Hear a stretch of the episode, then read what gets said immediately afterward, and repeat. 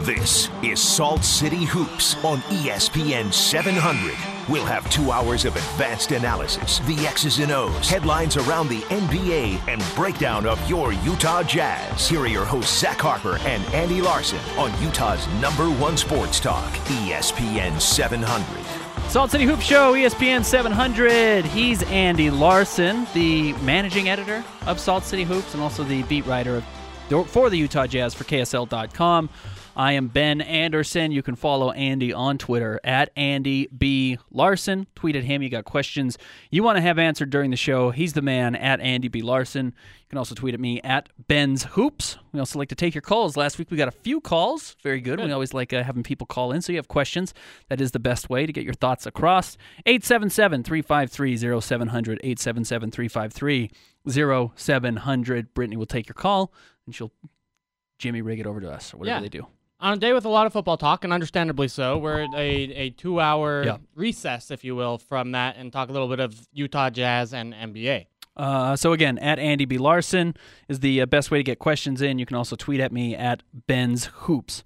Uh, a lot going on in the NBA, even though we're kind of getting to that point where uh, free agency is starting to dissipate a little bit. We're slowing down a little bit, but there have been a couple of moves made. The Kyrie Irving news is obviously the big conversation, whether or not he's going to get traded and what could be expected in a return, and we'll talk about that Yeah. coming up before the end of the show. Uh, the latest with the Utah Jazz. Uh, not a ton, not a ton of newsy stuff. Yeah. But uh, I, I think there's a lot of big questions with this basketball team now. Is we're about to get into the really slow part of the season, August and September. There's just about no news in the NBA. At least I don't expect a ton with the Jazz. But I think with so much change, losing Gordon Hayward, there's a lot to speculate about, a lot of big questions to ask, and one of them has been kind of the reemergence of Derrick Favors' health has been a talking point for Dennis Lindsey in the offseason. Rudy Gobert taking over as the man for the Jazz, and then how do those two fit together? Right. And this is something we talked a little bit with Dan Clayton about last week, but I think it's it looking at that fit I think is is important. Um so first of all, the the stats for that fit are are really good. You know, you you look at how they've been on the court in in a few minutes together plus minus wise last year and then 2 years ago. The numbers are really positive. The Jazz are a playoff team, maybe a, a top 4 in the West kind of team when both of those guys are on the floor. Now, I don't know that it's more effective than you would like expect than uh you know, when you have two of your your four or five best players out on the floor, you know, of like of course that's better than your bench lineups would be, but it, it's still a good sign for for the Jazz.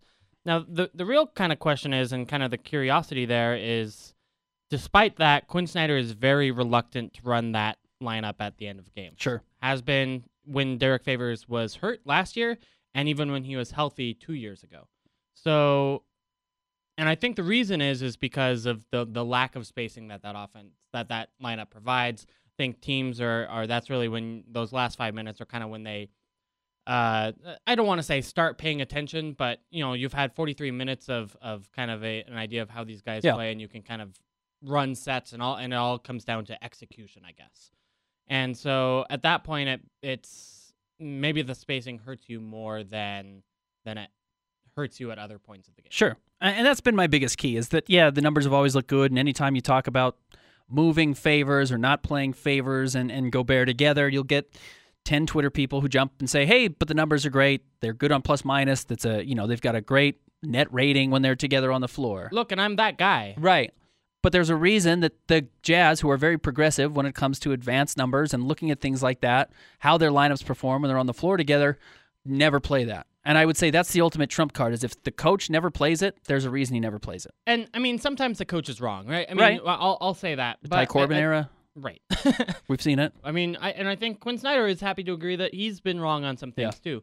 But I think you look at the numbers when Joe Johnson's in the lineup, and you start to see really the potential of what a stretch four around Rudy Gobert really starts to look like. Right. And I will say this now, and, and obviously you don't have Gordon Hayward on the floor at the end of games, so that changes everything and impacts everyone. But the Jazz won a playoff series. Even though Derrick Favors was great and the Jazz don't beat the Clippers without Derrick Favors, they won that series because they could put Joe Johnson on the mm. floor at the power forward. Yeah. And I think that is probably a bigger influence of what you trust now going into the season because and maybe more so now an endorsement of needing to have Joe Johnson on the floor is that you need a guy who can score in isolation. And even when you had Hayward, a lot of the times the ball went to Joe Johnson last year. Yeah, that's a good point. And I think you, I don't want to take credit away from Derrick Favors for winning that series because I think he was like the third most important Jazz player winning that series No question. behind Gordon Hayward and Joe Johnson. Yep. Uh, but and what he did as a center defending the pick and roll, especially in games five and game seven, were was was off the charts. Uh, that being said, that came at the five, not at the four. And I think it's important to like think about that. And the that Jazz still win that series if Gobert's healthy the whole time.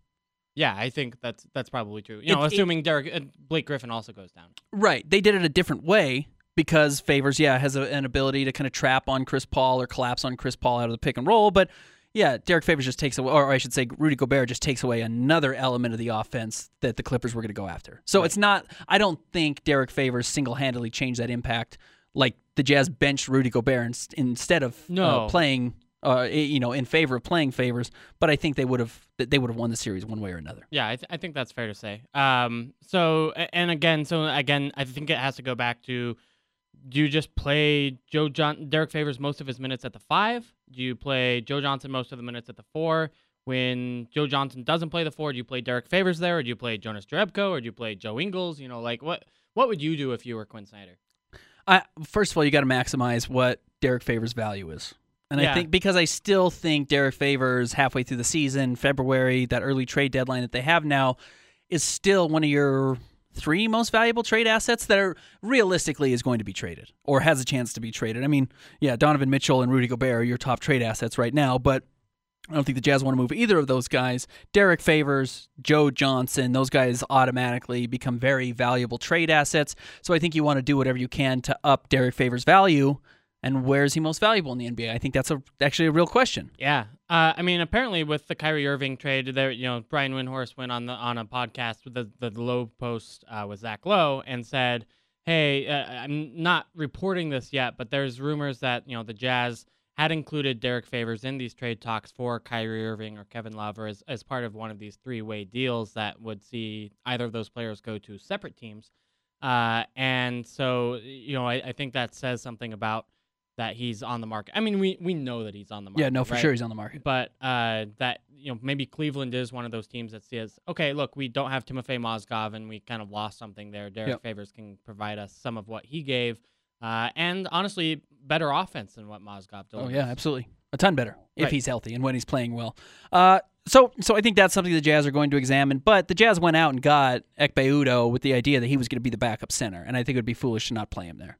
Yeah. So and so then, what minutes does Derrick Favors get? Just four minutes? I mean, he needs, yeah, probably just minutes at the four would be my assumption there, unless, of course, there's an injury to Gobert, in which case you'd love to have favors because exactly what you saw in the playoffs. He helped you win a playoff series because of what his ability is to, to step in. And if he's healthy and he gets back to 16 points and nine rebounds, great. You know, and then you got to figure out what to do with him from there. Can you afford him or do you have to trade him? Because you can't afford him because you're going to pay Rodney Hood, assuming you pay Rodney Hood and Dante Exum this upcoming offseason as well. So That's the thing. Is I I get the sense that the Jazz don't want to just give away Derrick Favors for for nothing. Nope. To let him go for nothing, I should say. But I think you're probably going to see the favors that's closer to the 16 and 9 guy than the what was he 9 and 7 Nine, this past year, 9 and 6 this past year. I'm betting he gets a lot closer to that 16 and 9 performance we saw 2 years ago and 3 years ago than what we saw this past season because he was injured so much. Hey, I'd love to see it, but I I I skeptical that he gets that many minutes. Quite frankly, I mean, when he was that 16 and 8 guy, he was playing 35 minutes a game. Yeah.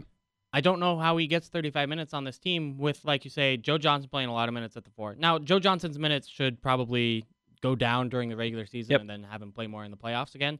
But even then, then you've got Jonas Jerebko, who you know, again, Derrick Favors should probably always play over, uh, and Ekpe Udoh, who is going to be taking a lot of those minutes at the five. I I don't know how he gets those minutes um, in a way that really works out consistently. And Again, unless somebody gets hurt.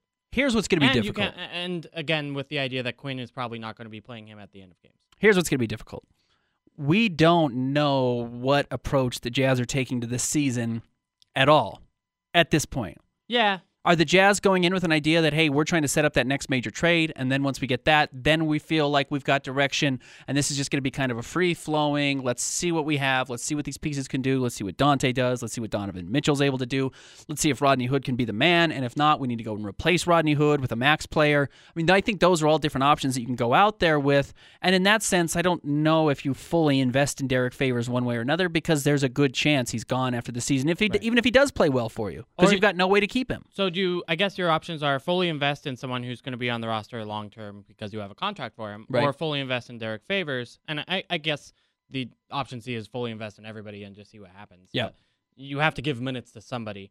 Uh, do you give minutes of Favors and then trade him for something that again will hopefully be on your contract, mo- uh, uh, you're on your roster with a longer contract moving forward? And I assume that's what you do. So I think Favors gets out, goes out there, and there's no reason not to play him 30 minutes because you're not because Joe Johnson. I, I don't think Joe Johnson's back next year. I, I Yeah, think he goes and goes after ring chasing, and good for him. He deserves to be able to do that. He's signed this last deal with the Jazz to get those last kind of 20 million dollars, and now he'll go do the Derrick Rose thing and make two million dollars as a backup for 10 minutes wherever he wants to play. Whether that's the Lakers next year, whether that's you know the Clippers if they decide they want him and they're any good, or the Cavaliers, or And he's wherever ring LeBron chasing ends and up. he's going to the Lakers and Clippers. Well, we'll see what th- those teams look Okay. like in a couple of years. mean- but yeah, you, you never know. You never Okay, know where. LeBron's going to yeah, end up, even though if I know. LeBron ends up Right. going to LA, either one of those, then Sure, even though he's kind of ruled out the Clippers already, but you never know. The Clippers could still try and make a play. They do have a multi billionaire owner who's going to try and be aggressive. I think we should talk about the Clippers and maybe some potential trades with the Jazz there Hmm. coming up uh, before the uh, end of the show. So make sure you stay tuned for that. The, how I approach Derrick Favors though is you really want to get him minutes because you want to inflate his value. You're not trying to get Derrick Favors to win you games right now because I don't think that's the most important thing for the Jazz right now.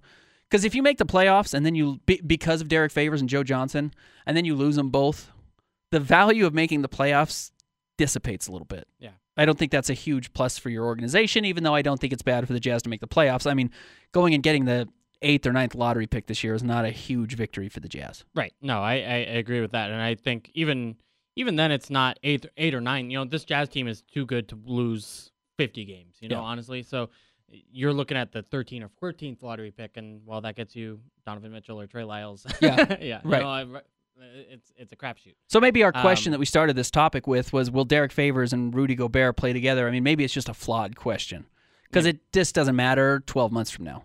Yeah, maybe. because Favors has signed somewhere else or has been traded somewhere else. So the idea of them playing together doesn't matter. It's how do you best maximize the value of Derrick Favors for the idea that you're going to try and move him. And I I would be stunned if the Jazz don't move him for one reason or another at the trade deadline because he's a good expiring contract and there are a lot of teams who are now at that point with the crazy deals they handed out last summer that are too much money. They want to get out from underneath those and they might be willing to give up an extra piece with that player like Allen Crabbe and or you know or or Right. or DeMarre Carroll when they try and unload these pieces though I know the Portland didn't give up a pick or anything with Allen Crabbe but they start trying to get rid of some of those contracts and they'll take back an expiring contract even if that guy's not performing super well. If you can get favors performing well, well then you can do that and expect to get another piece back. Right. And so and then you almost kind of look at a three-way deal where you're giving Derrick Favors to a team that wants to contend and then getting something like a pick from like you know an Allen Yeah, Crabbe, exactly. DeMarre Carroll type from a team that wants to to dump salary in whatever way. There aren't too many of those teams. It used to be Toronto that was both competing and wanting to dump salary. Now I don't know how many of those teams are left. Um, you want to talk about Ricky Rubio? For sure. Okay. So I I was bothered by someone on Twitter today. Can you believe that? That's You? that's ridiculous. Bothered by people on Twitter? I shouldn't. I mean, Twitter I- people are great. So, uh, I, and I actually like this person a lot. Um, his name is Alexander Buck. He's uh, he's on Twitter. I, I honestly his Twitter handle is really complicated, but anyway. Uh, and he tweeted that he didn't think the Ricky Rubio pick and roll can work ever. Like it won't work ever because you just have the pick the point guard and center drop off, and then Ricky Rubio can't shoot. Is the idea right? Sure. Or finish if he does get to the rim. or finish exactly. so that's a problem. Uh, but it turns out that Ricky Rubio is like a surprisingly good pull-up shooter. Yeah. Uh, and in particular, he shoot he shot 43%, 70 for 131 last year on pull-up jump shots. Compare that to George Hill, who only shot 39% on pull-up jump shots. how what was Rubio's number? 70 53%. 53, which is great. Really high. Ri- ri- So that's actually like a legitimate offense to just run Rubio Gobert pick and rolls. I, I think that's that's something people have worried about is is Rudy is Ricky Rubio shooting and, and rightfully so. Like he's not a good three point shooter.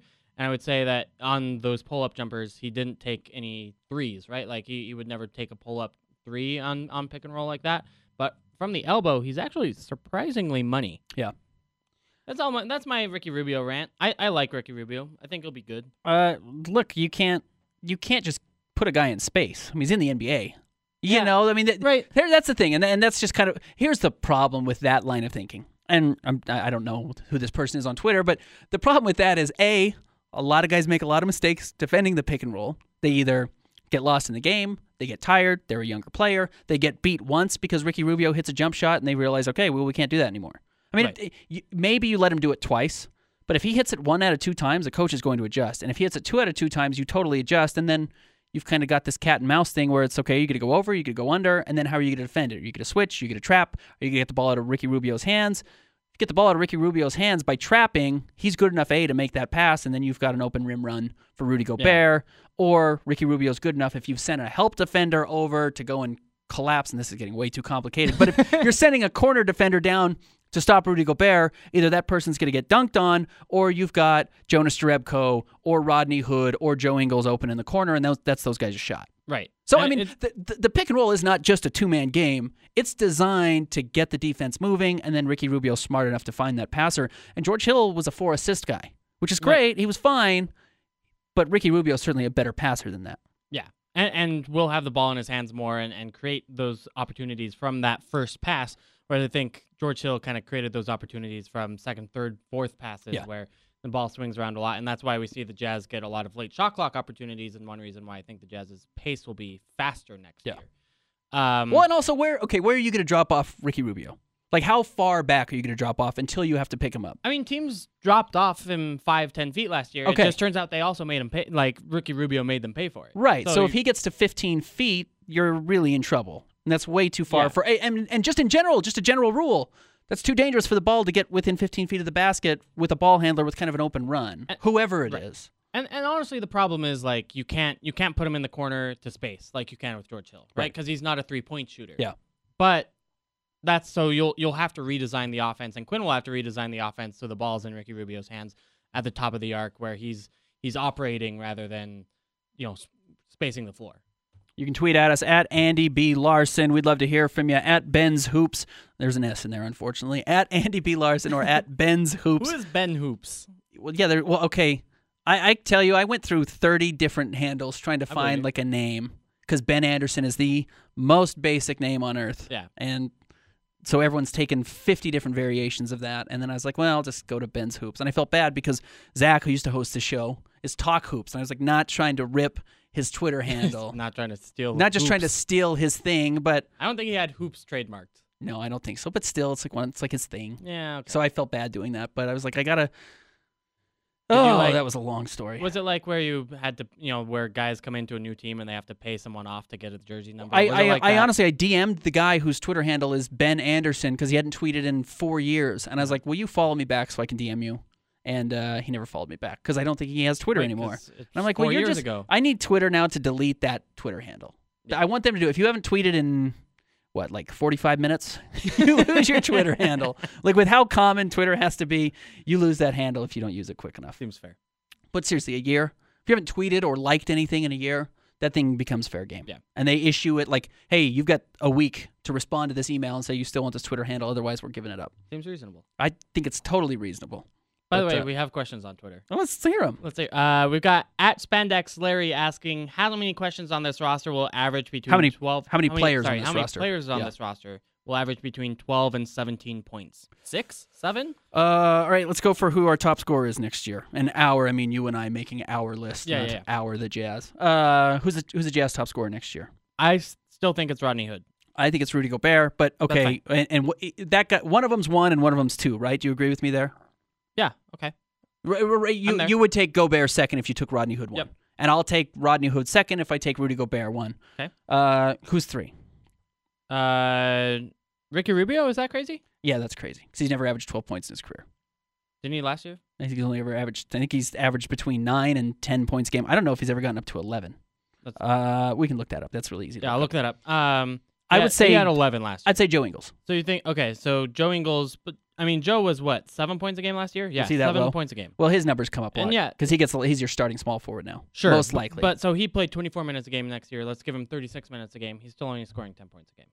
if we think that shot distribution stays Right. per minute, and I don't think Which it it does. won't. Yeah, it But, won't. uh, yeah, I, okay, I- maybe not. Okay, then it, uh, Joe Johnson. Joe Johnson, get up there. does Joe Johnson play that many minutes? Again, I think Joe Johnson probably plays about as many minutes as he did last year, 24 minutes a game. You don't want to play him a ton during the regular season, and he averaged 9.2 points a game. Well, you said six or seven. Did you say six or seven, or was that on the tweet? The six tweet or was seven. six or seven. Okay. Sorry, I I, I Okay. don't think it's going to be six or seven. No, I mean Gobert and, and Hood for sure get there between 12 and 17. Is that our number Yeah. that we're looking for? Favors gets there. Favors probably gets there. It'd be really hard for Derrick to not get there unless he's injured Unless he's again all not playing season. with- yeah. Uh, Derrick Favors gets there, and then one other guy gets there. Donovan Mitchell, Joe Johnson, Joe Ingles. One of those guys gets there. Okay. I mean, may, I, maybe I. Uh, And yeah, Rookie Rubio is probably a threat too. I mean, that's seven names that I have, and I'd be confident that three of them or four of them get there. Okay, so you, you do think it's six or seven? You agree with Larry Span? Oh no, that's way too many. No, I think four You get think there. four. There are seven Gotcha, gotcha, gotcha. guys that have the potential to get there, but maybe four of them do. Hood for sure. Gobert uh, for Gobert sure. for sure. I would probably say the third most likely is, is probably Favors because his career average is close to that.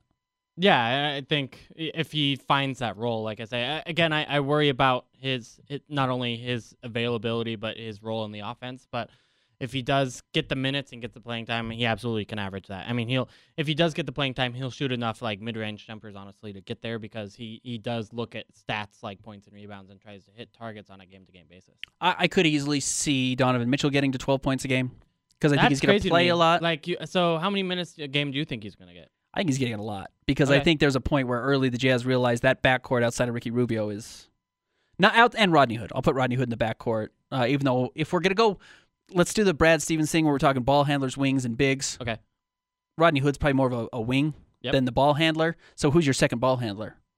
I mean, the guy I would Right, put the ball in the hands of right now is Donovan Donovan Mitchell, Mitchell. so he might get 25 plus minutes, and I just think he's gonna shoot the hell out of the ball. Not well. He's just gonna shoot it a lot, like See, he did in summer league. Uh, that's the thing is if he shoots, I, I don't think he shoots that many times in Quinn's system, and he's talked about how he doesn't want to shoot that many times. He said that before right? summer league, and then he went Kyle Kuzma on us Well, and shot every time he, didn't- touched it. Hey, he didn't shoot as much as Trey Lyles did last year, which No. was uh, infinite amounts. Yeah. And B, you saw his teammates during the summer league, right? Yeah, absolutely. Like he'll have better teammates. yeah, but compared to the competition, it's not going to be enormously different. It, they, they'll certainly be better. I think he likes shooting. I still think that's his default, and I don't think you ch- train that out of him. Okay. I think that's part of what makes Donovan You- Mitchell Donovan Mitchell. You like you want him to take as many shots as possible. I want him to figure out how to get more efficient, but I don't have a problem with him taking shots early in his career and figuring out if he can be a scorer. It's kind of like how you talk about with like turnovers are kind of a good thing for a young Yeah, exactly. because Exactly. it shows that they're willing to kind of make the difficult mistakes that they'll get better at later on in their career. Maybe you think the same thing with shot attempts. On the other hand, there are a lot of rookies who have had bad efficiency numbers that just turned out to be really bad, inefficient players. Super dark horse, 12 point per game score. Okay, Alec Burks. no. How does Alec Burks Career average 10 points a game. So when he, because he shoots the ball every time he touches it, and he that's all he wants to do. Okay, And the Jazz may let him do that to try and trade him as well this year. The Jazz may let him get some shots up. I'd be shocked.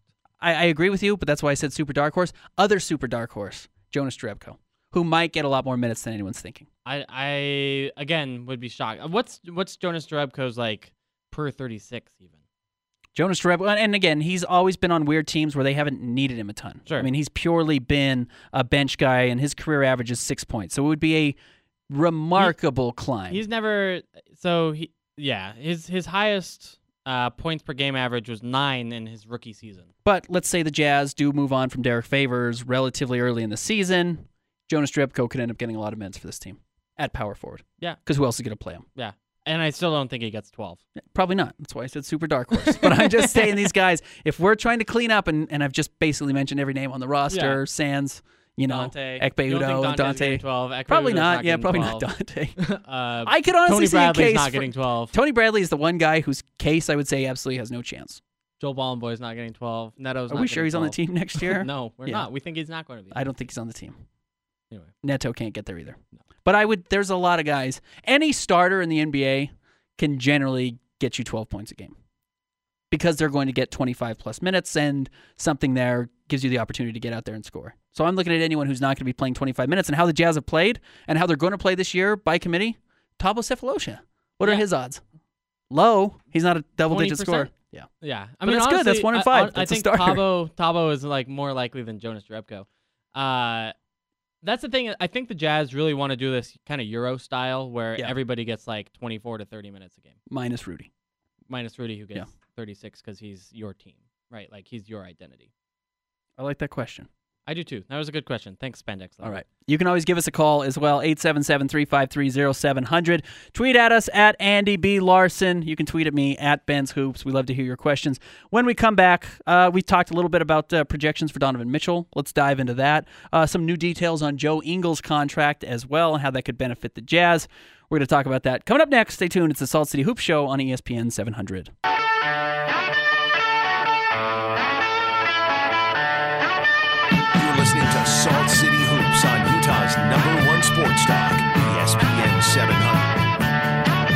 Salt City Hoop Show, ESPN 700. He's Andy Larsen.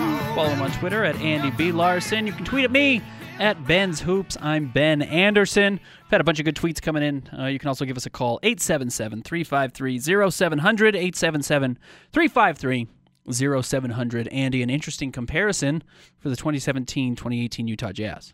Yeah. Um, at one percent juice asks, is the 2017-18 Utah Jazz similar to the 2016-17 Miami Heat? So next year's Team similar to Hey, last year's. repeat that. I didn't have your mic on. Oh, sorry. So My fault. Um, no, you're good. One percent juice on Twitter. Great Twitter handle, I guess.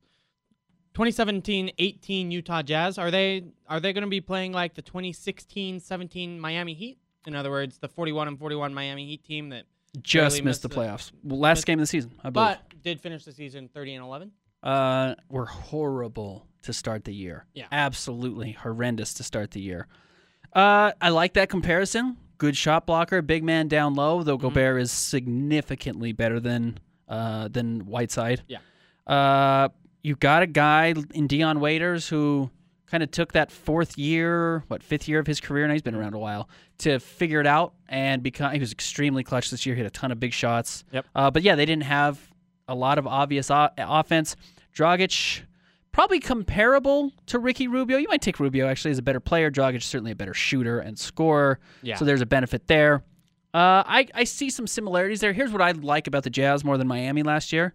The Jazz know more. Well, first of all, they're more talented than Miami was, Yeah. but they have more of an identity this year going into the season than did Miami, who had just lost Dwyane Wade. But there's kind of some similar comparisons there, losing Gordon Hayward. It's actually a really impressive coaching job. Impressive coaching job that Yeah. uh, Erik Spoelstra did in order to get them to be the fifth best defensive team in the league. And I get Hassan Whiteside is is a very good shot blocker, um, but had real difficulties on pick and roll defense and really improved those and tightened up at the end of the year. And then honestly, he got everyone to buy in. I mean, guys like Rodney McGruder and, and Wayne Ellington and, and Luke Babbitt Yeah. started over 40 games for this. It's crazy because that guy was barely in the NBA. And right, and not because you know his defense has never been Yeah. noted as good, uh, and you know kind of got these guys to buy it into his defensive system, and and it worked. I mean, so you add you know Ricky Rubio again, a better defender than Dragic, Thabo Sefolosha, uh, and some of the Jazz's better defensive players to what Miami. You you probably hope they have a better defense than Miami did last year, uh, which was fifth overall you probably figure they'll have a a similar-ish offense, and they were 17th last year. Jazz were 16th two seasons ago. That's kind of my benchmark. Is if the Jazz have an average offense next year, they've done a good job. Problem was and is for the Jazz. Miami played the East Coast 50 times last year, right? And only 30 times against the West. And the Jazz have to play a much tougher conference 50 times and a much uh, easier conference just 30 times. And half of those, again, are on the road. And the conference schedule has uh, obviously gotten even harder with Denver's being good, Minnesota and, and Houston's Orleans. better. Houston's Yeah, better. I mean, obviously, yeah, you go up and down. The only team that's really worse is The Jazz. Clippers? Maybe the And the- Clippers. right. yeah, right. uh, Uh, yeah, I, I agree with you. Uh, and that's going to be difficult for the Jazz. Jazz are more talented. Favors is much better than what Miami was running out last year at power forward. again, Luke Babbitt. At power forward. That's how Right. crazy the NBA is. Uh, I mean, that guy was a shooting guard, small forward coming into the league, you know, and now is really playing a lot of 4 Anyways, uh, Favors is better. Favors is better than Luke Babbitt by a lot, even though fit wise, obviously Babbitt makes some sense because he's a shooter. Uh, Gobert's a lot better than Hassan Whiteside. Rubio and and Dragic are probably pretty similar. I, you know, Dion Waiters is probably better than Rodney Hood last year. Uh, quite a bit better Yeah. last year, but it's not out of the. It's not impossible for Hood to get up to that Dion Waiters level. But Waiters was good. Oh, Earned yeah. himself a lot of money this year. by by the second half of the season, and you know we were talking about whether the, what players on the Jazz's roster will score between 12 and 17 points a game. they have five players who did it, Okay. uh, and that's James Johnson, Tyler Johnson, Dion Waiters, Son Whiteside, and Dragic. I mean, someone has to score, and the Right. Jazz will score. I mean, the Jazz will get into the hundreds semi regularly. Not every night. You know, they're not the Golden State Warriors, NBA but teams do. it happens. Yes. Yeah, you're going to have nights where you play well. It, it's not out of the question that the Jazz have a 20 point per game score next year. No, And I think I think the two candidates for that are obviously Rodney Hood, and I actually think if someone gets up to 20, I would say it's probably Rudy Gobert. Because I just think he kind of continues his offensive prowess and gets a lot more touches, and he finds a way to get his free throw shooting up to 79% or something like that, and goes to the line 11 times a game. See, so if that happens, I, I think you know, I think he gets to like 16, but I, I think in he, Gordon Hayward's absence may hurt him more than anybody else on the team. May hurt Gobert Yeah, because you don't have that spacing or that extra playmaker. exactly. And, and it's not like Gordon Hayward consistently threw lobs to Rudy Gobert because that just didn't happen all No. that frequently. But in terms of who's going to get all of uh, impact and, and all of that scouting and everything else, I think it's Rudy Gobert. And I, I think, you know, he's going to have to learn how to fight through that. Now, the good news is I think he showed in the second round of the playoffs that he's very capable of handling that and competing despite it. Um, but, you know, this is going to be a harder season than ever, than anything Gobert has faced. Uh, one of the guys who's going to have to step up his role, uh, and someone we've gotten a little bit of news about, is Joe Ingles having a declining contract. Joe Ingles is going to have to play more minutes. He's going to play at the four. He's going to play a lot at the three, and might be your starting three next year. So he'll get some some added time, and it actually could be a guy who, with his spacing, if he continues to shoot the ball as well as he did last year, could play a really crucial part in making sure Rudy Gobert has an easier time, and he's a very good passer as well. But that declining contract is nice for the Jazz because again, if this is a year where the Jazz can roll out and say, we've got Rudy for four more years, so there's not this win now necessity. You're still in the honeymoon of the departure of Gordon Hayward, so fans are going to be a little bit lenient with the expectations. At least they should be. Yeah, Uh, if they're not, they're crazy. This is the year to overpay a guy. And you could argue that all three of these years or four years, you're overpaying uh, Joe Ingles, but it's better to start high and then get lower as he gets older. Yeah, no, I agree with that. You know, you were you were kind of thinking that maybe by the time he was 32, 33, he's a just straight up spot up shooter, Yeah. right? And you know, one of the better ones in the league, you hope, but still that's that's a guy with different value than what Joe Ingles currently brings, which is some playmaking and Right. everything else. Uh, so that contract starts where he makes $14 million a year in year one and makes only 10.8 by 2020, 2021. Um, so that, that fourth year. So that that really helps the Jazz out, and I think it makes it a more tradable contract too. In case you know if a team is looking for that shooter, teams are Yeah. always looking for shooting. Then it makes it easier to find matching salaries to come back if, if you want to do that. Now, I'm not saying you would ever want to trade Joe Ingles at this point because you know what he means to the Yeah. community and, and honestly his teammates. But three years from now, But we you know- don't know what's going to happen. Again, you uh, who I've said he is, he's a poor man's now, but he'll get better than this guy got, was Boris Diaw. I just think he's Boris Diaw in almost every single sense Huh. of the word. I mean, he's kind of that playmaker who can play. I mean, Boris Diaw could legitimately play five positions, but probably realistically played two through five and really three through five, while Joe Ingles probably plays more one through four. Never going to get up and play center, but by the time his career is over, he's going to be a spot up shooter, a lot like Boris Diaw was, who you can put on the put on the post and have him make some passes out of there, and that's really his best skill. And then you hope he's a good finisher, where Boris Diaw had some nice finishes last year when he could turn you around and, and, and get a layup at the rim. Yeah, I mean, I would say that Boris could never shoot from outside, right? No. which really hurt his Right. value. But, But- he had the one good year with the Spurs, and that was kind of where everyone thought, like, oh, there's this resurgence of him as an older player, and that's I think what the Jazz thought they were going to get last year as well. They didn't, but that's who Joe Ingles becomes is that guy who shoots 40 percent and kind of is slow, but can guard a couple of different positions and pass the ball the way Boris Diaw did late in his career, Yeah, I I, I see but a that. better shooter. I mean, you you hope that he doesn't let himself go like Boris. you know what I mean? Yeah, Like absolutely. Joe. Honestly, Boris Diaw was in shape. Boris now? Thirty six. Probably right. Yeah, yeah, that's the type of guy who's lying about his age. I bet he's 41 years old. But Boris Diaw was only ever in shape what Boris. twice, three times in his career. You know, three seasons he was really in good shape. He was always kind of ba- battling weight issues, and certainly when he got to Charlotte, he was terrible. Right. Had a resurgence, and and I think I think you'll see similar things to Joe Ingles, though he will never be out of shape. Right. I yeah, think he takes it more seriously than Boris did. and he figures out a way to impact the game without being athletic. Well, obviously, he's already. Doing But so did that. Boris. You know, Yeah. all those things kind of apply to Boris Diaw. Now, early in his career, he was more athletic, but even then, go to his highlight tape on YouTube. How many poster dunks does he have in his career? Despite having this ridiculous vertical and the, the famous story about him clearing the jump rack Mm-hmm. for Phoenix, like he's a remarkable athlete who didn't show it Didn't all the time on the court. right. So Uh, while you're on YouTube looking for Boris Diaw clips, be sure to look at the Bill Walton commentary of, of where he just waxes poetic about Boris, Boris for a minute. I could listen to Bill Walton talk forever. We should play that on on the show at some point. Brittany can get on Brittany, there. we can make that happen. uh, but I, I think so. In Joe Ingles, ten million at the end of his career, it's just like Boris. Di- Did anyone feel like Boris Diaw's contract was an enormous burden last year for the Jazz? No, No, not at all. And the same way Joe Ingles won't at all either. At ten million dollars in a couple of seasons, at his age, I don't think it's going to be an enormous burden. And again, it's going to be less than ten percent of the the salary cap at that point, most likely. Yep. Which is fine because he's going to probably still give you close to ten percent of your minutes. yeah, you you hope so. Again, as a spot up shooter guy who can give you decent defense.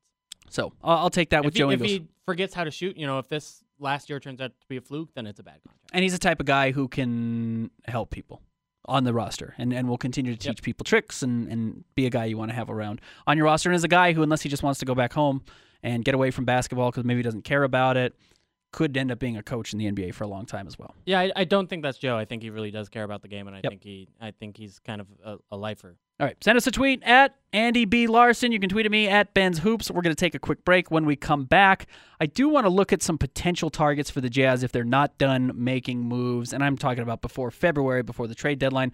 We'll catch up on all that before the end of the show, which ends at 9. So we got a, a lot still to come. Stay tuned. It's the Salt City Hoop Show on ESPN 700. Back to the analytics, opinions, and best breakdown of the Utah Jazz and the NBA. This is Salt City Hoops on Utah's number one sports talk, ESPN 700. Salt City Hoop Show, ESPN 700. He's Andy Larsen. Find him on Twitter at Andy B. Larsen. I'm Ben Anderson. Find me on Twitter at Ben's Hoops. All right, coming up in 10 minutes. I'm excited for this game. It's called Buyers or Sellers, and not buying or selling, which is a game everyone plays. I'm talking about coming up the trade deadline, February of 2018, which teams are going to be buying assets and which teams are going to be selling assets or, or players. Uh, and I think the good news for the Jazz is they can do both Yeah, there's even if the Jazz are looking like they're going to make the playoffs, I could see the Jazz selling off a player for the right asset. And even if the Jazz don't look like they're anywhere near making the playoffs, I could see them taking on a player that they think is going to make them better in the long run. And I think we both agree in the post Gordon Hayward era, the Jazz are just looking to get long term talent on the team. Yeah. right? So and gather information. This is a good information gathering season, which you do Right, every year, but this year more than than some years. you're trying to get information from other teams, well, and also your own team, so you you know you make better deci- decisions in the summer of 2018 and everything else. Um, so yeah, I, I'm excited for this. So that's coming up in 10 minutes. So make sure you stay tuned for that right here, ESPN 700. Uh, really quick, former MVP just signed with a championship contender, and that is Derrick Rose, signed with the Cleveland Cavaliers. Now, you, can argue whether or not. MVP you, you loosely. Yeah, oh, I use championship contender loosely too, because you could argue that the Cavs actually are not, Ouch. because they're still the Golden State Warriors in the NBA, and no one's really contending with them. and uh, they look unlikely to have Kyrie Irving in, in three months. Do you think Do you think they'll still have Kyrie? I want to talk about that All coming right, up We'll, in we'll save it. 40 minutes. Deal. So I want to come. I want to talk about that in the second segment of our second hour. Uh, Derrick Rose. I actually don't hate this because what do you have to lose? It's fine. It's two million dollars. It's four million dollars less per year than Shelvin Mack. Right. Right. Like Right. Derrick Rose. I, I get that maybe you have some weird chemistry issues, and, and you know with, with Chicago there were some things where Derrick Rose didn't get along with people on the, on his team because he thought he was a man.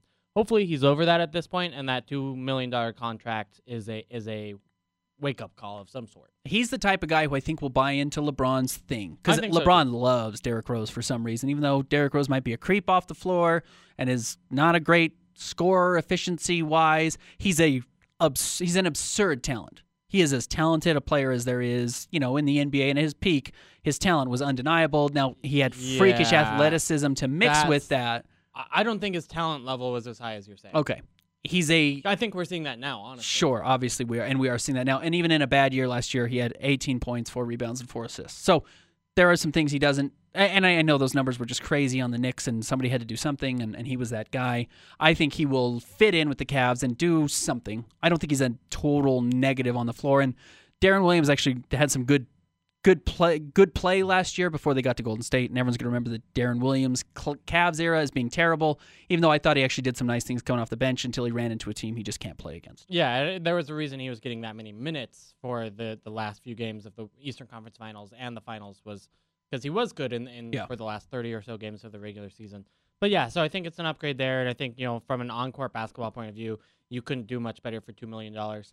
Um, again, you know, like Jimmer Fredette is making more in Yeah. China. You Yeah. know, like and you can probably you can probably uh, afford to play him 20 minutes a game for a couple of games if you have to, and that's okay.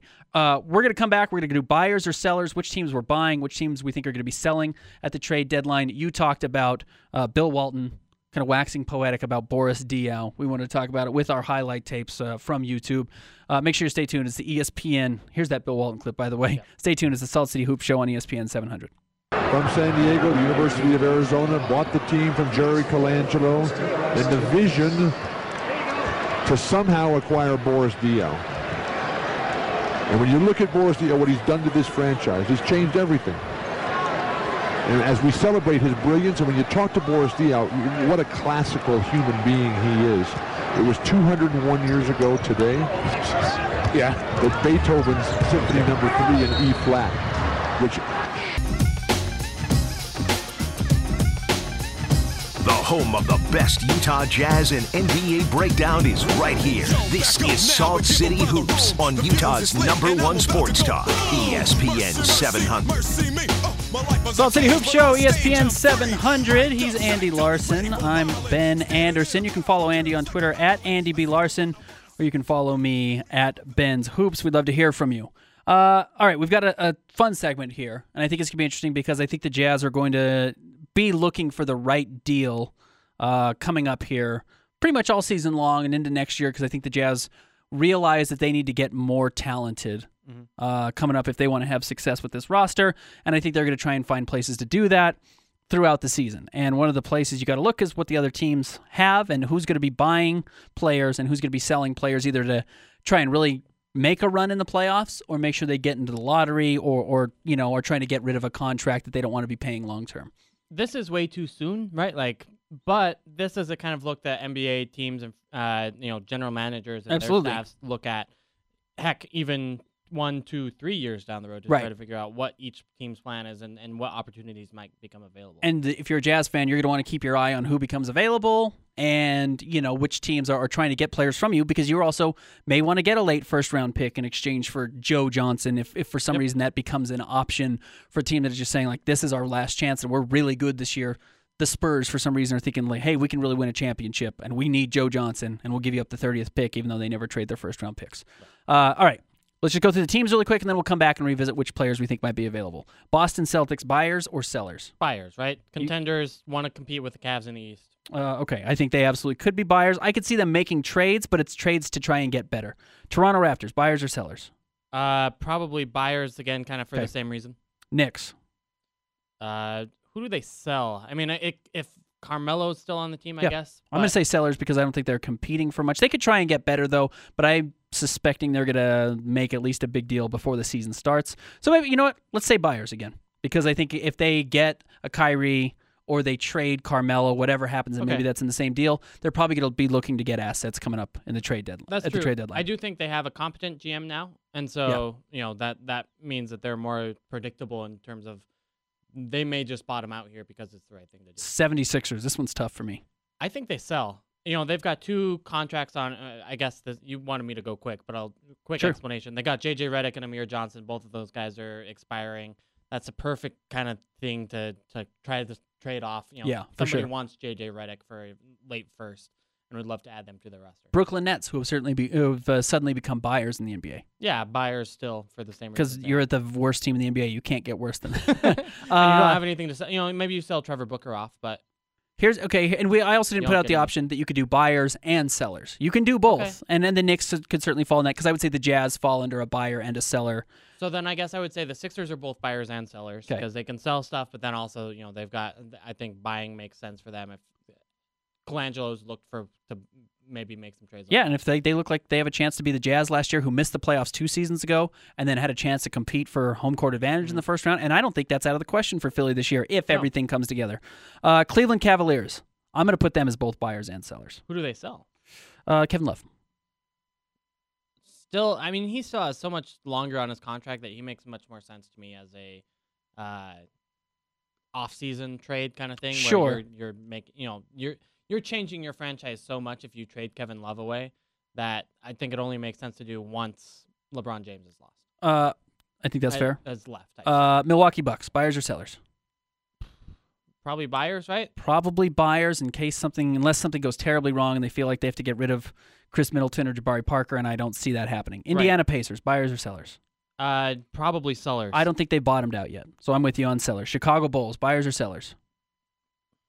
I'm probably still saying I think they're still sellers, even though I don't think they have a whole lot to sell. Yeah, again, I, Uh, I, I don't know how much I believe in their talent. Um, and that that team has just been allergic to bottoming out, Uh, Detroit Pistons, even though they signed guys like you know Dwyane Wade. Sure.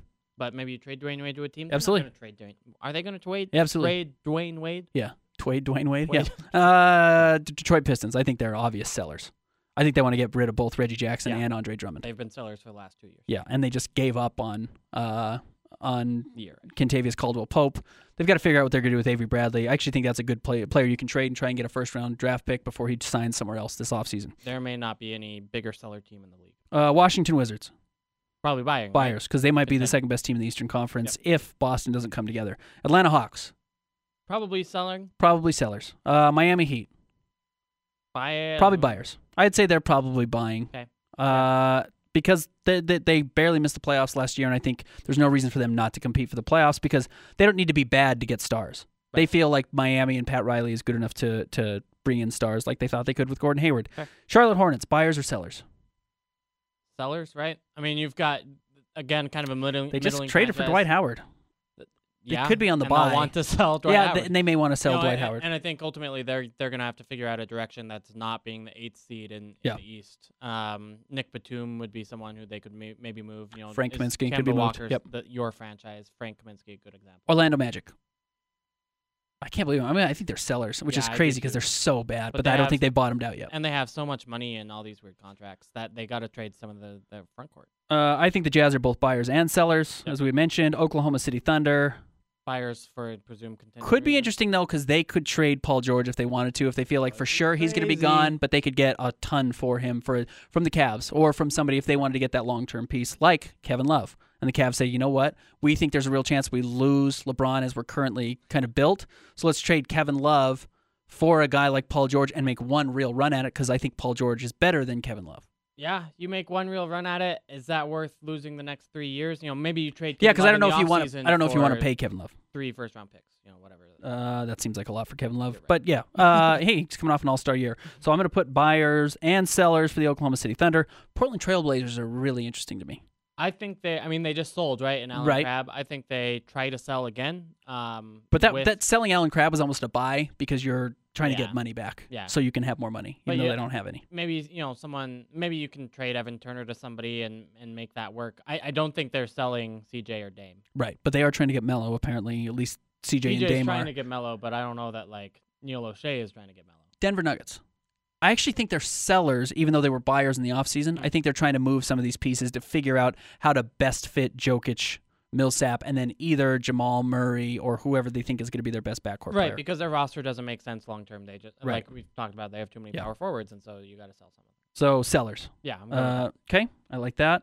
Let's go with the Minnesota Timberwolves. buyers, right? I Buyers. mean, you're that team will be looking for shooting, looking for something that com- completes their current core. Uh, yeah, unless Jeff Teague is an absolute non-fit and they feel like they need to move him or something like that. They could sell Wiggins also at the trade deadline if they think, hey, we've got a chance to be a top four team in the West, and Wiggins can get us something more than what he provides us right now, which is a lesser version of kind of everything they already have, which is either as a pure Yeah. scorer or as a wing player or as a defensive player. I don't think that works out. Warriors. They're not. They're not either. They're- they can stand pat and be just fine. Uh, Clippers, I think, is really interesting. Yeah, I I think they're buyers. I mean, I, I, I you know, obviously you've got the aggressive owner, you've got the coach who's Doc Rivers is not a seller kind of GM. Right. And they just signed uh, Blake Griffin, so you don't want to have bad seasons while you Right. have Blake Griffin. But they were also talking about trading DeAndre Jordan this offseason. So And DeAndre is a free agent at the end of the year. The problem is it's really hard to integrate like a defensive center like DeAndre Jordan to a team like without having that training camp. Um, so I, I to me I don't think he makes a lot of sense as like a, a trade deadline acquisition for anybody else. And so I, I think they're trying to keep DeAndre, keep this team around and, and adding to that talent will help. Sacramento Kings. I think they're buyers because I think they've been buying they- Z-Bo, George Hill, these pieces they've gotten. Do they sell Z-Bo or George Hill is my only question. They could, if uh, especially if De'Aaron Fox is good enough that they feel like they need to play him, or Skal Labissière has to play and they need to get rid of Z-Bo. But there's no reason why you can't fit those. They're, they've got enough minutes available on that team to get all those guys minutes. Yep. Uh, Lakers. Buyers, right? They Who they could sell? uh, Clarkson, and we'll talk about who these guys are going to become available and where you could get these pieces and how I they could help the Jazz. And I think that's that's our next conversation coming up immediately as soon as we end yeah, this. They they tried to sell Jeremy Clarkson or not Jeremy Jordan Clarkson, Jordan Clarkson. uh, and found out that he wasn't worth anything. they're trying to figure out their money situation because they want to sign two max players this offseason. So they could be selling to clear out cap space and take out non guaranteed contracts to match up with Kentavious Caldwell Pope, where they gave $18 million or whatever it was for one season. I mean, they just want to have as much money as avail- as possible at the end of the year. Yeah, Uh, well, they would. KCP to Oh, they would love to sell Luol Deng. I don't know how you do it, Yeah, but you got to team him with something good. value. But they may be able to do that, and then they can really load up their talent this offseason. Brook Lopez is he worth anything to anybody? Oh, he's good. He can play. He's a big guy, and and who knows what teams get desperate and feel like they need to make a move. We just Uh, haven't seen a center get like actual trade value back. correct. And- Or long-term contracts this offseason, which is interesting because that just shows that the value is going down. Other than, you know, Rudy Gobert and Steven Adams, the guys who signed their mid-year deals last year, and then Blake Griffin, obviously this season. Phoenix Suns. Is it time for them to buy? I think they're sellers with Jared Dudley. Jared Dudley, and Eric Bledsoe, Chandler, maybe Eric Bledsoe. Yeah, Yeah. probably sellers. uh, Brandon Knight Yeah. could try and sell, but they need to also get some young pieces So around. I or maybe they just sell cl- all those guys for a, a superstar, which is what they've been trying to do this Right. offseason, right? Right. Is I- that I'm going to put them as both buyers or sellers because they could do both. They need to clear room for their young guys to play. Yep. San Antonio Spurs, buyers or sellers? Presumably buyers. Probably buyers, though they're trying to get rid of LaMarcus Aldridge. I don't know how to do it. Houston Rockets, Buyers. Always going to be buyers. Uh, Memphis Grizzlies. I think sellers right? for sure, and I think they could have some really good pieces come available. What, uh, Pelicans, buyers. probably Because buyers, but they might they be trying to get rid of Rajon Rondo. Look, if if you tr- yeah, you maybe, but who's gonna buy Rajon Rondo Right. again? And B, if you get rid of DeMarcus and and or Anthony Davis, you're fired, right? Like Right. you've you've failed too many years in a row. Except for I would trade Kyrie Irving for uh, Boogie Cousins if I could do that. If the- for some reason- Uh, probably Phillies. uh, Pelicans. Oh well, yeah. Yeah, course. for sure. And I think for some reason the Cavs may feel like that's the best talent they can get. Because that's a weird front office right now who That'd doesn't is a nightmare. But I love that. And then you trade Kevin Love for a point guard. I really like that. Here's the problem with the Kevin Love trade. If you're trying to get a point guard back, nobody has two good point guards in the NBA right now. Yeah. Everyone, almost everyone has one good point guard, other than the Sacramento Kings, because you don't know what you have yet with De'Aaron Fox, and they've got George Hill. There's not a lot of teams that are too deep at point guard, like the Clippers were when they had Chris Paul and Eric Bledsoe. Nobody has that guy who needs to be starting, who's your backup right now. At least I, I haven't been able to think about it or think of it. I've been trying to figure out who that would be, Yeah. and the only teams that make sense, honestly, are if Donovan Mitchell's a point guard, and you realize that really early on, and you got to get rid of Rubio to clear minutes for him, and that same scenario in Sacramento as I just mentioned, and potentially uh, uh, Portland. If you think, if someone thinks that CJ McCollum can run your point, which I- don't think he can, And I don't think they think. Uh, but if you can team next to LeBron and LeBron runs the point, and then you've got a, a small guy in the backcourt, you can probably run that. Uh, okay, Dallas Mavericks, last team, buyers or sellers? Probably sellers. Sellers. Okay, what they are. so let me go over our teams that are sellers, and we'll figure out which pieces we think could be available for the Jazz. We put the Philadelphia 76ers as sellers. Does anyone on that roster make sense for the Jazz? Um, I mean, they're kind of one-year deals, is why I think they're sellers. Is Right. JJ Redick and Amir Johnson. So, and the Jazz are probably looking for a long-term piece, as we mentioned. Right. So I don't think that they trade, you know, Ben Simmons or even you know Robert Covington. They want to keep him. Dario Sar. You know, all these guys are are long-term pieces for the Sixers. I agree. Uh, the only piece there that I kind of like that you could maybe turn into a long term piece if you're the Jazz, even though I don't think you need him, is Richaun Holmes. I just like Holmes. I, I- Yeah. he's played well, but yeah, that's he's Ekpe Udoh. He's all these other guys. You know, as far as he's just a backup center, uh, not a guy you're going to invest a ton of minutes in. I don't think Philly has anything that the Jazz are looking for. Our next seller that we listed, I think the Cleveland Cavaliers, and I think the Jazz would love to find a way to get Kevin Love on this roster. Yeah, I, I really do too, and I think again makes sense because he's got the long term contract, so it does fit. Uh, it, it- it's really kind of where you think Kevin Love can play next to Rudy Gobert, and you know I think he's never played with someone that defensively good before. Sure. So I think it'd be it'd be really interesting. I feel like people around here, and maybe it's just people I'm reading on Twitter, really underestimate how good Kevin Love is. I think the Cavaliers underestimate how good Kevin Love is. Because Yeah. I don't think the Cavaliers are run very well because their owner's an idiot and they're on the time coach. they're yeah and they've got a what their fifth option at GM right now. I mean the number of guys they tried to go after before they got to Altman, who was already there. I mean he was already on staff Yeah, he's the assistant. And then didn't end up. I mean he was like their fourth choice. That's a bad sign. Yeah. Uh, so I think, and, and I think there's a real chance that they think we're going to lose LeBron James. Someone has a good deal, or we're just trying to clear space, purely clear space this offseason.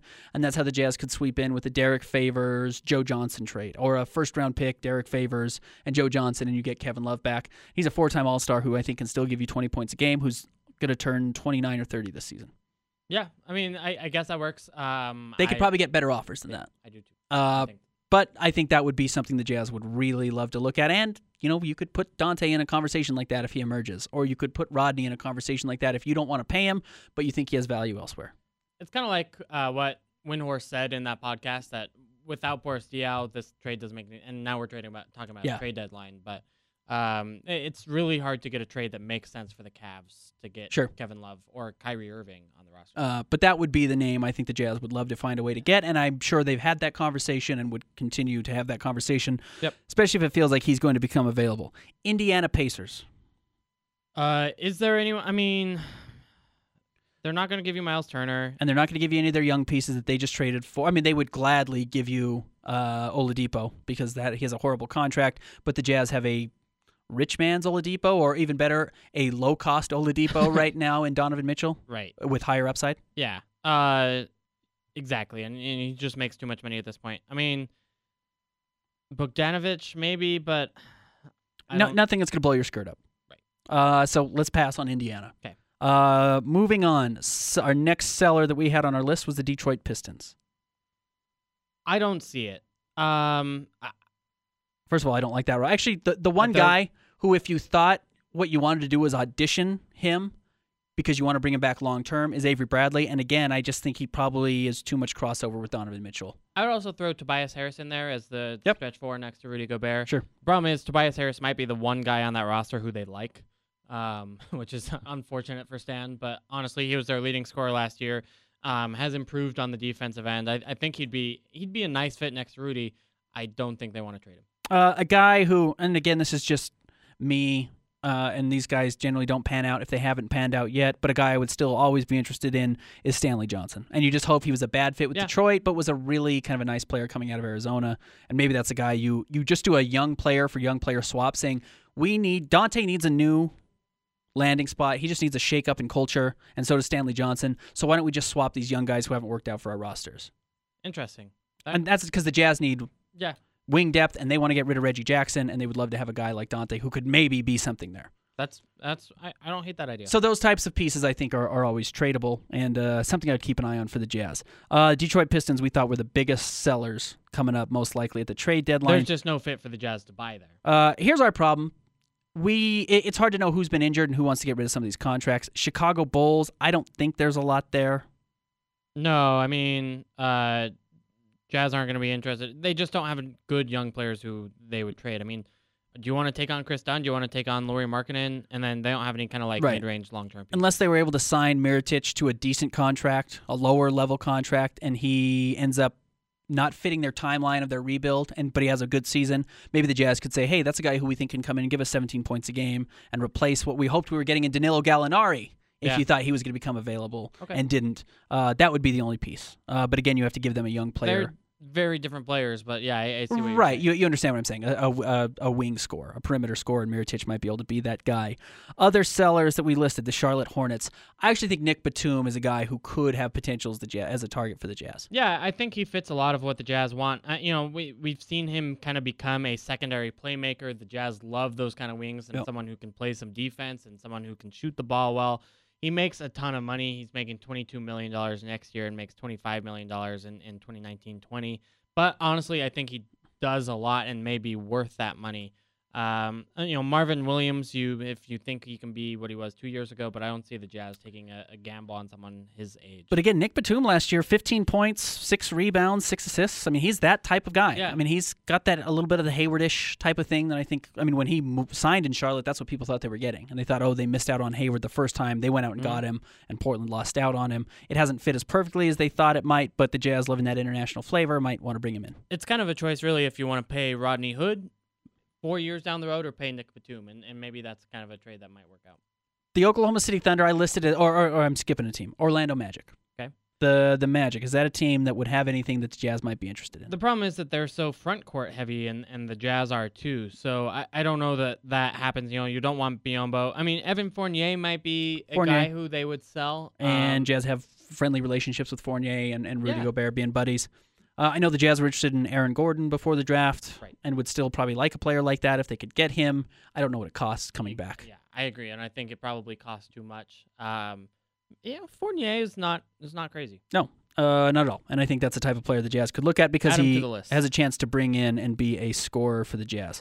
Uh, next team down, I put him way more of a buyer than a seller, and the only t- player I thought they were potentially selling in the Oklahoma City Thunder uh, was Paul George.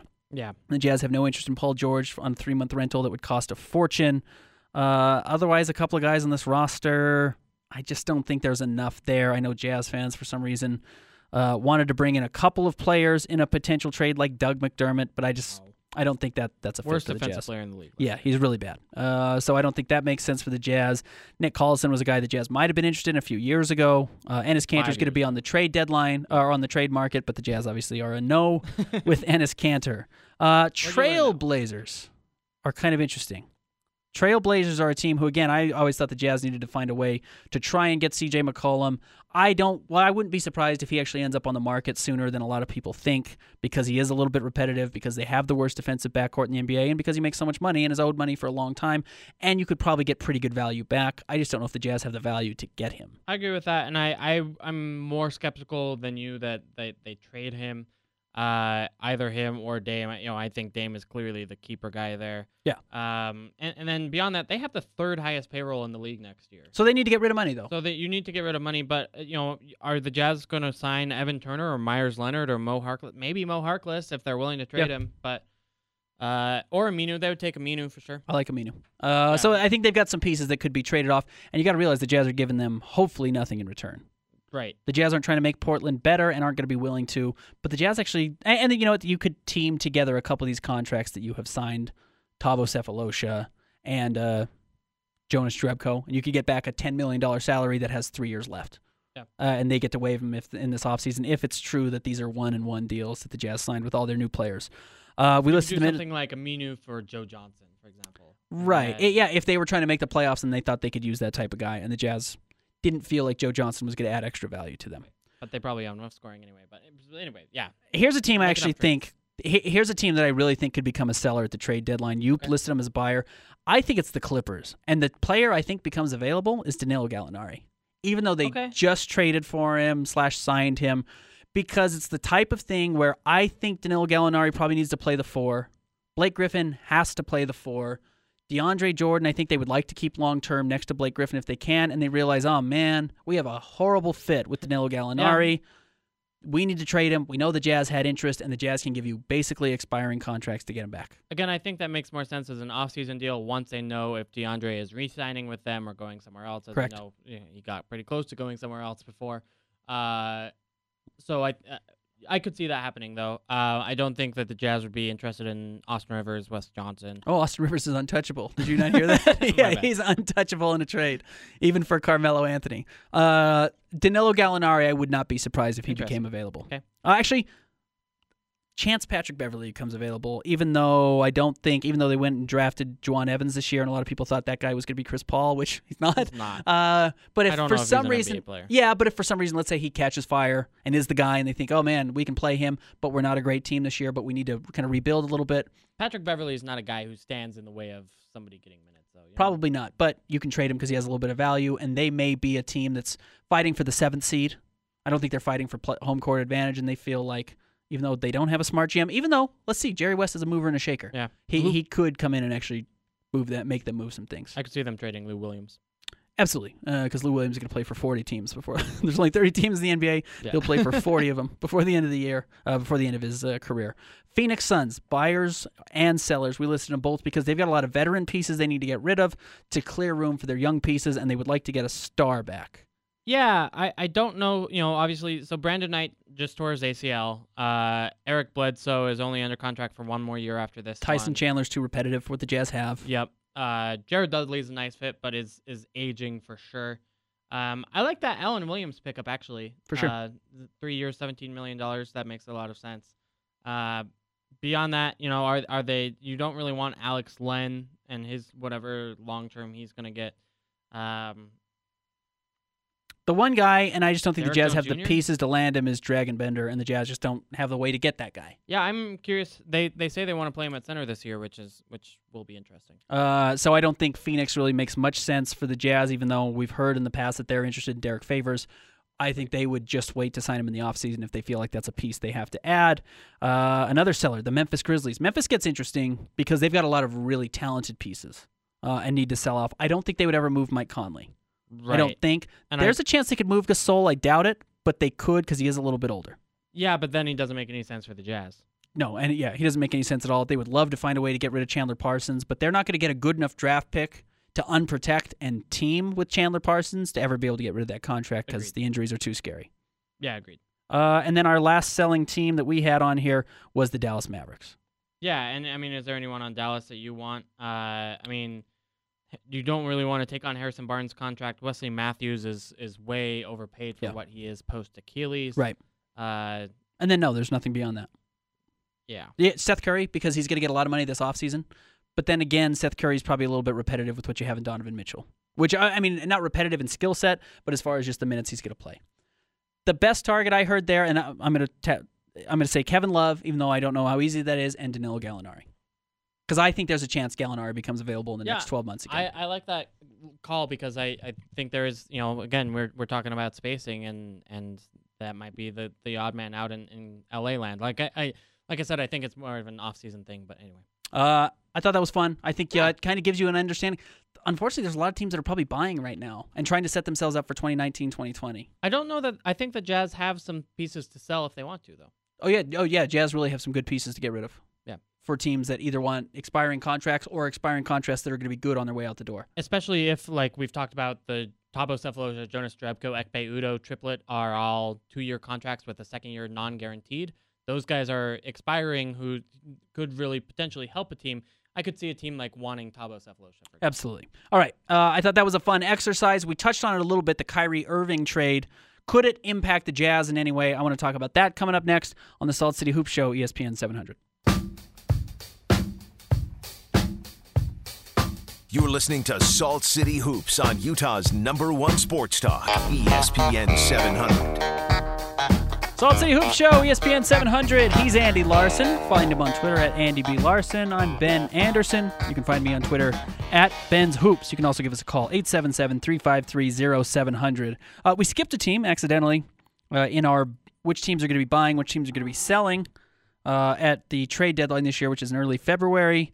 Uh, and it was actually a team I think could be a little bit interesting. That's the Los Angeles Lakers. The Lakers are trying to clear as much cap room as they can ahead of next year, where they already have $60 million, I think, to Yeah. spend this offseason. They've only got $40 million in contracts guaranteed next year and could still try and get below that because they are trying to add LeBron and Paul George and trade for Kevin Love and all these pieces that have been rumored forever. They're really trying to get something going there. The problem is they've already traded this year's pick, so you know you don't get Right. the bad pick for And they- taking on someone like Luol Deng. And they traded uh, another future pick, right, to the Nets. Right. Am I wrong in that? No, you're With Mozgov. Oh no, they And got. they got the tr- they got the Kyle Kuzma pick. so they didn't they didn't trade anything. Okay. Uh, so that could be interesting, but then again, you understand if they're able to clear all this room and fill out that roster, that pick is going to be 28, 29, Right. 30. So at that point, it gets hard to take on Luol Deng in exchange for Derrick Favors. Mm, right, you have to do like Luol Deng and Brandon Ingram, say, Yeah, and they're not going to give up Brandon Ingram. I I don't think yet, unless you get LeBron James. unless you know you're getting LeBron Right. and you know so that Paul George is coming with him. Agreed. I don't think you're doing it at the deadline, but then again, you have to prob- probably trade. Yeah, and you can probably do it in the offseason, trade Luol Deng with Brandon Ingram, and you can probably get some nothing back. But then again, you kind of have to take money back. That's the advantage of doing it at the deadline is you get to clear that money by the end of the year, which is Derrick Favors and Joe Johnson. You know, that's how you make that trade.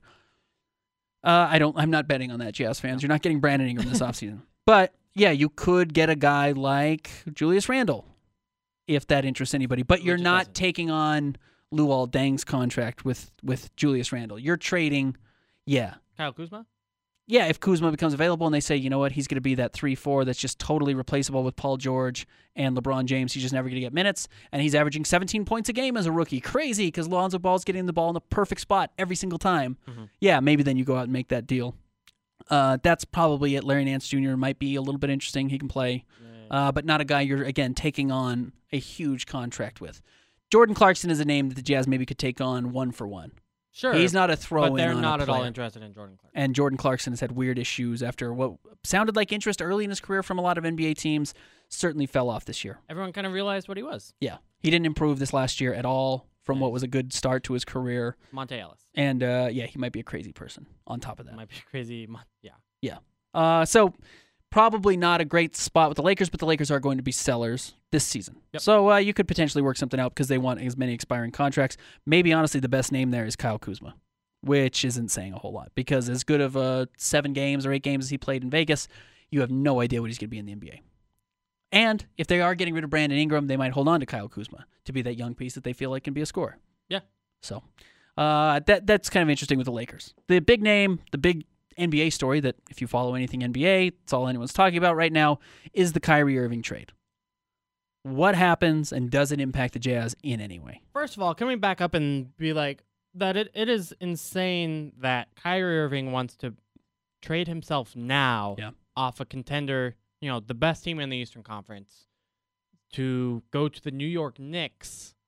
And I get that he's worried that you know LeBron James is going to leave. Fine, make your trade demand in 2018. Yeah. you know, It's a I real red flag that Kyrie lot- wants to leave exactly. right now. Uh, it's not it's any a huge red flag. I thought he was going to be a better soldier coming out of Duke than he ended up being. And even Mhm. then, when he was being talked about as number one pick and ended up being the number one pick despite playing, what was it, eight games at Duke, there was some talk that there might be maturity issues even then. And can we like uh, from a star point of view, I think you're better off being the number two guy next to LeBron James than you are being the number one guy, even if that's in New York On, on a 25 win team. how many other teams are there? Is it better to be the number one guy? I mean, you have to be Kevin Durant good. Right. You have to be uh, Steph Curry good. And even then, both Steph Curry and Kevin Durant said, I'll take the risk that I end up being the number two guy on that roster just to be able to beat LeBron.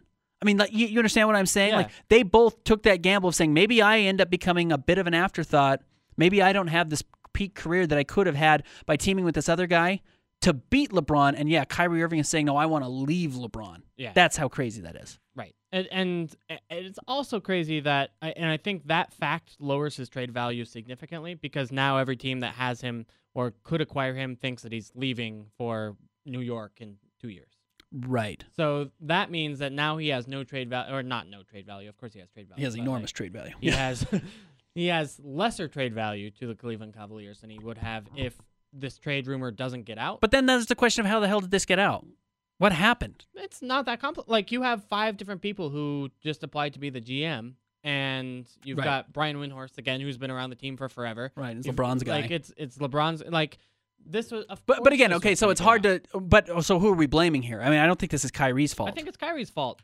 I, I don't. Uh, okay, Why him wanting to get Kyrie's him fault? wanting to get traded, yes. But the fact that it got it out, I don't know if that's Kyrie. Kyrie's. And, and if it doesn't get out, then nobody knows. It's But, then nobody yeah, cares. But it's not every day that you have a meeting as serious as that when you're the star or second star player. When you're Kyrie Irving, you know, a meeting with like that with someone around the league doesn't happen. Like that happens two to three times a year at most, right? Like that's too big of a piece of news for Kyrie and his people to think, oh, I, we can keep it a secret here in the Cavs organization, which, by the way, doesn't have a GM for you to deliver that message to. Right. And Dan Gilbert, even if you delivered it to him, would find a way to get it out because Yeah, he just Comic. Sans tweeted out like Kyrie wants to be traded. Uh, I think Koby Altman wins a lot of fans this year in Cleveland and around the NBA by making a really good deal and getting a good return for a guy in Kyrie Irving, who I'm with you. I think he ends up in New York and averages 20 points a game, and they win 35 games, and everyone says, "What the hell?" Can we talk about whether or not Kyrie Irving's a winner? Like Absolutely. he won, right? So maybe that's And he hit one of the greatest shots in NBA history. One was the second best player on uh, what I think is the greatest championship in any NBA history, at least in my lifetime, which Sure. of really covering or not covering, but following the league is a good 20 years. You know that I've really been paying attention, die hard. I am very doubtful that like Kyrie Irving is a 10 win player. You know, like is, is a Right, right, right, right. superstar, a top 10, 15, 20 player because his defense is that bad and his offense is not super efficient. Like he could honestly, I think he would make some sense on the Jazz because he could just use a lot of possessions at 45%. Right. But And the Jazz, uh, every team would love to have him. yes. Every team in the NBA would love to have him. I do have questions if he's trying to go be the number one guy somewhere, if he'll ever be that, and if that's good for your team. I have that question with most point guards because I with still think, as much as we're a wing driven NBA now and the point guard is more valuable than ever, whether it's the hand check rules or whatever you want to talk about, still the best point guard in the NBA is either Chris Paul or Steph Curry. And yes, Steph Curry has two MVPs uh, and, and has won two championships in the last three years. He already might not be, in fact, really is not the best player on his team anymore because they went out and got Kevin Durant because they won one with him and lost one with him as their best player, and they realized they needed to upgrade their talent. Chris Paul's never made it out of the second round. Russell Westbrook was the MVP, was unbelievable this year, had as good a season we've ever seen, and his team was the sixth best team in the Right. West. No, so it's fair. there there are questions I always still have about your point guard being your best player. I'm not worried about that so much as just how good Kyrie Irving is. I think he's, you know, I think he's like the 10th best point guard in the league. Right, which uh, so that's what I'm saying. Even if your point guard is your best player and it's the second or third most important position on the floor because the height disadvantage just ends up being an issue once you get to the rim. I mean, that means at best he's the 25th best player in the NBA when it matters.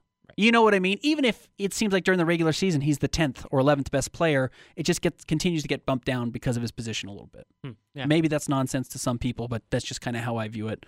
Uh, and there are rare exceptions. Steph Curry, again, was legitimately at point guard the first or second best player in the NBA over the last three years. Yeah. Uh, in that conversation, so I I think I I, I don't think whoever trade I, this is a rare situation where you trade a superstar and the team that trades the superstar might actually get pretty close to equal value back Yeah.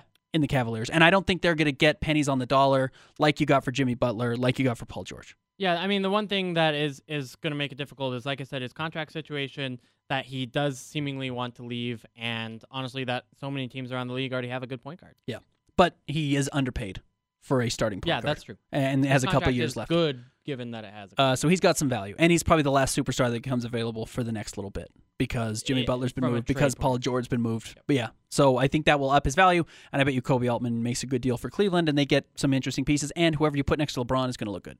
Yeah, so is are they a contender next year? Yeah, they're a contender. I mean, they're going to win the East.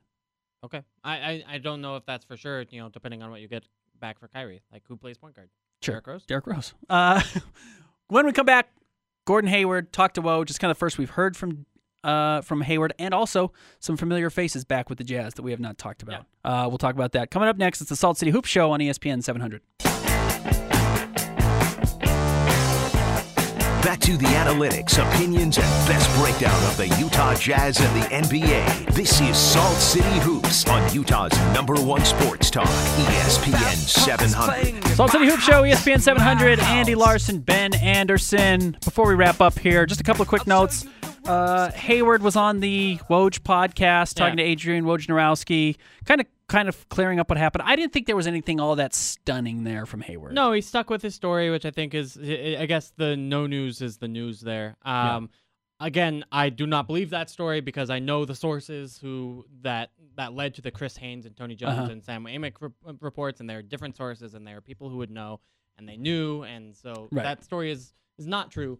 But besides that, nothing else was said. Uh, and then another interesting name coming back, kind of flew under the radar, is Justin Zanik is back with the Jazz after one year. Yeah, just one year in One in year in Milwaukee. Um, was slated to be the GM there after John Hammond left, and then uh, their owner Wes Edens went a different direction, uh, or at least one of their ownership group. But it's nice to have him back in Utah. It's not exactly clear to me, at least, uh, what role he'll be if he'll be assistant GM like he was Right. before with the Jazz. But a good mind, a smart mind, and it's nice to have that agent perspective in the front office. Uh, former Indiana Pacers GM David Morway also joining the Jazz's front office is a was, honestly has been in the Jazz's front office for the last year He's as a consultant. yeah, advisory role. Yeah. The same way Kevin O'Connor kind of still does that same thing, but probably more so than Kevin does yeah. now. More David Morway is definitely around more often than Kevin O'Connor. But that being said, uh, now we'll have a job title. I don't know what that job title will Yeah. be yet, but uh, again, it's cool that the Jazz have four former or current Yep. GMs in their front office that they can go to, honestly, for relationships as much as anything. Oh, and that's the one thing I'd say. I mean, the people I've talked to, you've got a better relationship with the front office people than I do, certainly, and, know more about Zanik's role. When I've talked to people with the Jazz who talked about Zanik, they said when he was lost, the hard part was just like, yeah, the ability to track agents and track players and people. It just he was really good at that, and that was really what he did so well. He had connections that are just time-saving connections. Not that the Jazz can't get us someone's number. Of course you can, but Justin just had it already, and that was there's value in being time-saving and being efficient, and they lost that when Zanik was gone. Well, I also think there's value in having those relationships, not only just beyond having that phone number, but b- having those conversations. Yeah. You know, I think, and, and Justin's very good at that, um, having conversations with people around the league where they're going to tell you, e- e- even if they're not telling you 100% of the truth, I want to hear what their version of the truth Yeah. is, right? Because Right. it's it's possible that they're selling that to their fans as well, and, and you know, and, and that sort of thing. So, Right. um, you know, Dennis always talks about how the Kevin O'Connor's intelligence made that Trey Burke trade possible in Right. 2013. Uh, now that was a bad trade, it turned out in, in retrospect, but it was something that the Jazz uh, were was able to do because of that intelligence and, and knowing where Kelly Olynyk would be picked. But Yep. um, so that sort of thing is just helpful to have as much information coming in Right. as possible. And it might have also landed you Rudy Gobert because Jazz Right. got him at That's a big 27 and the. Spurs were at 28. And I suspect the Spurs would have taken him at 28. The Jazz had the same thing happen with Tony Bradley. right. Uh, they, they've never said that with Gobert. I really highly suspect, though, that that's what happened. Or Even- honestly, they just took the first available pick that was available for And you know, everyone knew that Denver pick 45 was. and, and money. And yeah, and they knew Denver's front office was cheap and was apparently willing to trade good picks for nothing, as we've learned again this year. uh, big thanks to uh, Brittany, Cal- is it Calindris or Calandris? How do we say your last name? Calindris. Follow her on Twitter. Uh, she produces our show at Brit underscore Calindris. Uh, Andy Larsen, the host and star of this show here at the Salt City Hoop Show. Follow him on Twitter at Andy B. Larsen. You can follow me at Ben's Hoops. It's the Salt City Hoop Show on ESPN 700.